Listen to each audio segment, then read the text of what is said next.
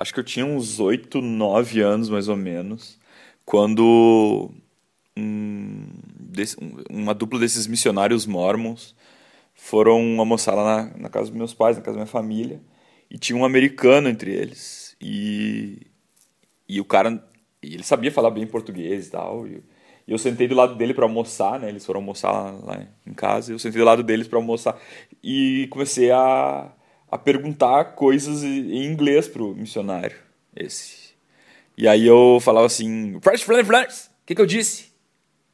E ele dizia, não disse nada. E eu perguntava, Friends, o que, que eu falei agora?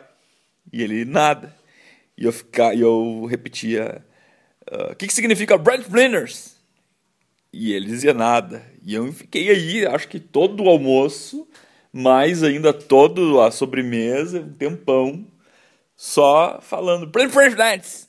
O que quer dizer isso que eu falei? E ele dizia, não quer dizer nada.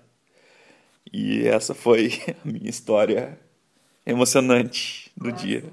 É Hã? Qual é a sua? Qual é a história emocionante que você pode me contar hoje?